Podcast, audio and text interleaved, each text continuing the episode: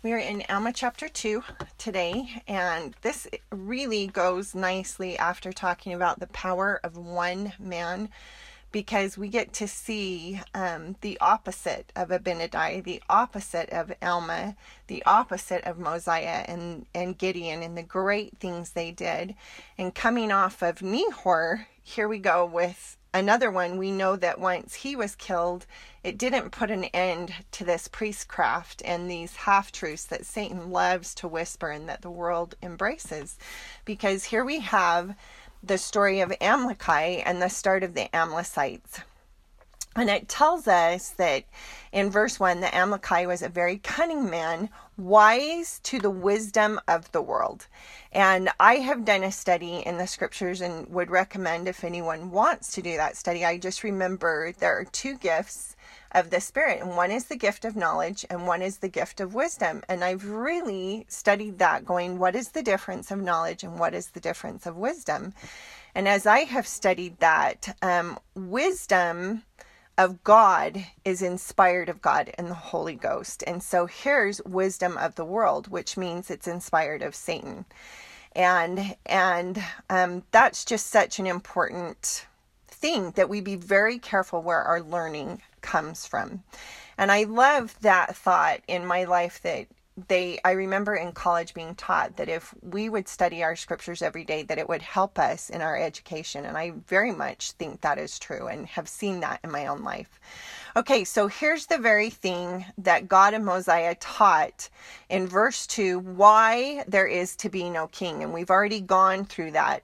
But here's why Amalickiah is drawing away the people after him. He wants to be a king and in verse 3, it tells us this is so alarming to the people because they know what King Mosiah has taught them and they know what King Noah did. And so they're very aware of Amalickiah's purpose and they're very aware. They are this is not a sheep in wolf's clothing. They're very aware of what he is and who he has um, pacted with or joined with. And so here's the purpose of why he wants to do this in verse 4 for the intent to destroy the church of God. And yes, that's what it told us of Alma the Younger. But the awesome thing is this guy we know knows better. He's older and we know he has made a pact with Satan. And the thing that I have written here is Isn't it such a blessing that God is the judge and that he knows the thoughts and intents of our hearts? And that's why he knows that he can send an angel and change Saul to Paul and change Alma the Younger. And I love that, or begin that process of change.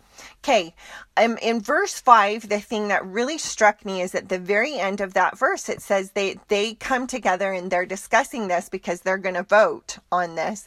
But it says wonderful contentions. And I have a big question mark. Why would this isn't a mistake? Why would they call it wonderful contentions? And the thing that hit me as I was studying this this morning is because it is wonderful that we can think through and that we can discuss and that these awesome people of God could come forward with backing of why this was not okay. And so contention is of the devil, but I think that's why it says wonderful. I would love to hear what other people think, but that was the thought that I had this morning. Okay, so the awesome thing in verse 7, and this is why it's wonderful, is that the people um, voted and the voice of the people came against Amlici. And that's exactly what King Mosiah had told them is when the majority is righteous, they or when the majority votes and most of the time that is the case that they will have god's backing. And here we see it the majority we know these people the majority of the people are righteous because they vote to do away with this. And then we come down to verse 9 and it says and it came to pass that these people gathered themselves together and consecrated Amlici to be their king regardless. And I the thing that really struck me here is even though we had a council in heaven and even though we had a voice and we voted and we chose the savior, we chose our father in heaven's plan and we chose the savior to come and do the atonement for us. Um, Satan wasn't happy and tried to do his plan anyway. He took, and I love that thought of he took a third, which we know isn't a legitimate number. Third represents something, and I can't remember what it is, but it's not a legitimate number. It has a representation um, in Hebrew or Aramaic, and it just means that um, that we weren't whole, that he led people away. And so I love that because he still tried to do become the Christ. He still wanted the glory. He still wanted to do Christ's job. And it's the same exact thing in the garden. When he comes and offers the fruit to Eve, he um a symbol of Christ is the snake. That's why that's what Moses raises on the staff. And so when he comes as a snake, it's symbolic of trying to be the savior and offering the fruit to Eve. And the whole thing in this is that he's constantly trying to take the savior's job and trying to take his glory. So the Amlicites, same exact thing. Amlici has pacted with Satan. He really is mimicking Satan. He's going going to do it regardless. And so what is the very first thing he does? He he calls his people together and declares that they're going to have war. Now, we know that God has told us we are never to start a war, so that's absolutely a tool of Satan. We can only defend, but also the very fact that these are their friends and their family or um, people that they have lived, neighbors, and that they have dissented away from, and now they're going to go to war against them. And I can't imagine how disheartening this is, how sad this is for the people of God. And so it tells us um, the Amlicites, and this is really key. This really hit me this morning. Changed their name to Amlicites, and the remainder of the people were called Nephites or the people of God. And the significance of that is they removed God's name. Isn't that incredible? That's what hit me is what they did is they removed the name of God, the name of Christ. Isn't that really symbolic of what they've done. They removed him from their life and they remove him. And it tells us in the next chapter, they then mark themselves. And so basically, it's the curse, the Lamanite curse. They have removed themselves from God. And that's really hit me. That verse means that they have removed the name of God. They are no longer his children. And so really, they've been blotted out of their own doing. Okay. Um, so then it says, that the Nephites arm themselves because they will defend. They are defending their family, they're defending their liberty, they're defending their church, they're defending their God. And so they have no anxiety or um, holding back. They know that they have to fight for liberty and for God. And so I love that it shows their faith and their trust. And that's incredible. And it says, um, Oh, I love this in 14 that they armed them to go to war in the very last line against their brethren. And again, that's Satan. And he uses the tool of anger and he clouds our judgment. And it's so sad because they are fighting against their friends and their family and people they know. And that's just a tool of Satan. And so I love in 16 it says, Alma being the chief judge and the prophet, the governor of the people, he went up with his people at the head. And I thought that's so like Christ that he leads us. He doesn't um, have us do this on our own. And here is the prophet of God and their governor leading them. And that's so cool. It says so much about Alma. That's just really powerful that he leads them. And then it says in 18, even though they're way outnumbered, nevertheless, the Lord did strengthen the hands of the Nephites. And I love that. Um, and I have written there, that is the power of the Lord, the backing of the Lord. And that's so cool. Okay. And in 19, it tells us that they start to win and 12,562 souls of the Amlicites. And can you believe how many people he led away? How many dissenters? That's a ton. And then it says the Nephites, 6,562 souls. And so that's over 19 thousand people die in this battle. And what I have written here is good die along with the wicked. But here's the thing is this is all because of one unrighteous man. And that is in stark contrast to our last chapters that we studied of all the good that came because of one righteous man. So here's the opposite of that. And I love in 20 that they gather in the valley of Gideon and what I have is I love that they used to do that, that they would name, and we do that, I guess, with streets. We name streets after people, but what a huge honor that this valley is named for Gideon, and what a huge honor that they gathered there because they're inspired by his memory of dying for righteousness and, and are inspired by that. And so it tells us that in 21, Alma sends spies to find out the plans of the Amlicites. And the thought that hit me as I read that was we also have spies that spy spy on Satan and are inspired to know his plans and his plots. And that is our prophet and his apostles and our bishops and our stake presidents. So God also has spies and this that goes and finds out their plots and their plans and can safeguard us. And so we've really got to listen to those people. And so I love that. Okay, in 24, um, it tells us that he finds out that they join with the Lamanites. And I put, of course they do. Of course they would seek out those that hate the Nephites.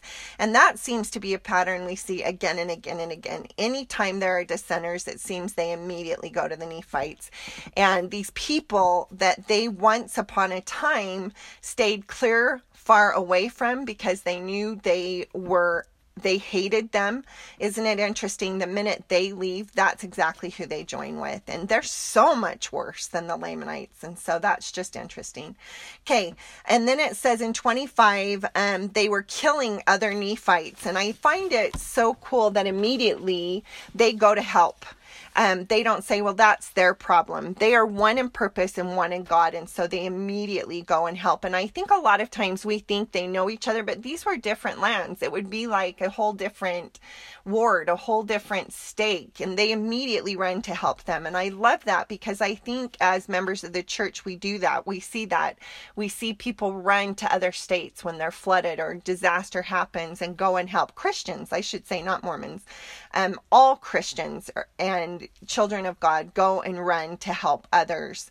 And I love that. Okay, and it says as they were coming to cross the river Sidon, um, they see this army, and it says, as numerous as it were as the sands of the sea coming to destroy them. And what came immediately to my mind is that scripture they that be with us are more than they that be with them. And just that knowledge that God's backing is over all, and that we have so many unseen people hating us or helping us, sorry, helping us and guarding and protecting us. And I think that's amazing. And then in 28, it says the Nephites were strengthened by the hand of the Lord, having prayed mightily to him. And again, that scripture when Nephi turns to his brother and they don't want to go against Laban. And Nephi says, The Lord is mightier than Laban and his 50, yea, even more than his tens of thousands, even if he had tens of thousands. And I love that, that we really have to know that God God's backing is so powerful. And yes, righteous die with the wicked, but God does back us, and it's amazing. And I love that it then details that Alma goes against Amlici. And so here's these two leaders, the prophet of God and this leader of the Amlicites, this wicked, wicked man. And it tells us in verse 30 And it came to pass, Alma, being a man of God, being exercised with much faith, cried, saying, O Lord, have mercy and spare my life, that I may be an instrument in thy hands and save and preserve this people. I so love that. And I so hope and pray, and I know all of you hope and pray that we can be an instrument in God's hands. And I, that scripture just always so touches my heart that Alma, it just is who Alma is, and it's who the sons of Mosiah are, and it's who Moroni is, and it's who Nephi is. And that is the prayer of the prophets and the apostles and the leaders we have. And what a blessing and what a gift. And as parents, I hope it's our prayer. Please bless that I can be used as an instrument in thy hands and give me the strength to not be tired at this time when I'm home with my kids all day. Give me the strength to not just waste the days of my probation, but really do the things the prophet has asked us to do. Come follow me in scripture study and prayer, and to really hasten the day of the Lord and the righteousness in our home, and to make our homes temples since we can't go. And I've really, that's something I've really sat and gone it is not okay to just wait for things to return to normal. We really need to use this time to become who He wants us to become. So I really, really love that verse. Okay, and so it says, When Alma said these words, he contended with Amlici, and this Amlici, sorry, 31, and he was strengthened insomuch he slew Amlici with the sword. So again, like Nehor, that's Satan's backing. Done with Amlici. All these people, all of these thousands of tens of thousands that followed him, he's done. You're over, you're done. And guess what your eternal reward is? And then we have in verse 38 more of that. And it came to pass that many died in the wilderness because the Nephites changed them of their wounds, chased them, and were devoured by those beasts and the vultures of the air. And their bones have been found and they have been heaped up on the earth. There you go. You chose who you followed. That's your reward. You chose this life, what you wanted. So there you go. And now you get to worry about the rest of your life because that was your pursuit. And I love in 35, it came to pass when they had all crossed the river, the Lamanites and the Amlicites began to flee before them, notwithstanding they were so numerous they could not be numbered. And it just such is a test, such a testimony and a follow up to the power of one man and what we can do to influence others, and the fact that this life is a time to prepare and meet God. And this life is the time that we have to have an eternal perspective and realize that it's the afterlife, our next life, that we're working towards, like the pioneers. You read and just think, how did they keep going? It's because they had that eternal perspective. They knew they were earning the next life. And I hope and pray at this time that that's what our prayer is. Please give me the courage. Please give me the faith. Please give me the patience to become who you need me to be, to earn the next life, to become um, the person that can live with you for eternity, because that's what we want. I hope you know the Lord loves you and the church is true.